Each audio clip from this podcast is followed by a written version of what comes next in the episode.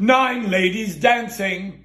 Hi, it is Tuesday, January 2nd, the ninth day of Christmas. And on this date in 1960, JFK announced his candidacy for the Democratic presidential nomination.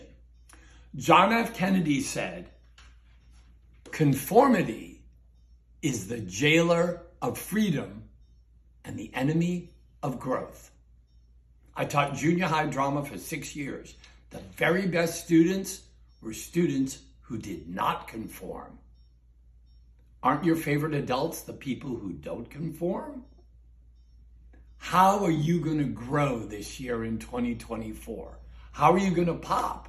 True leaders pop. Pop goes the weasel. Hi, it's Monday, January 1st. New Year's Day. Now, if you're a pessimist, new has pejorative connotations.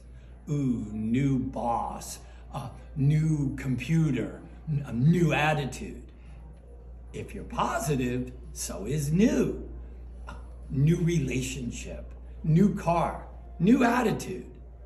Let's see if you can go for making new positive this year.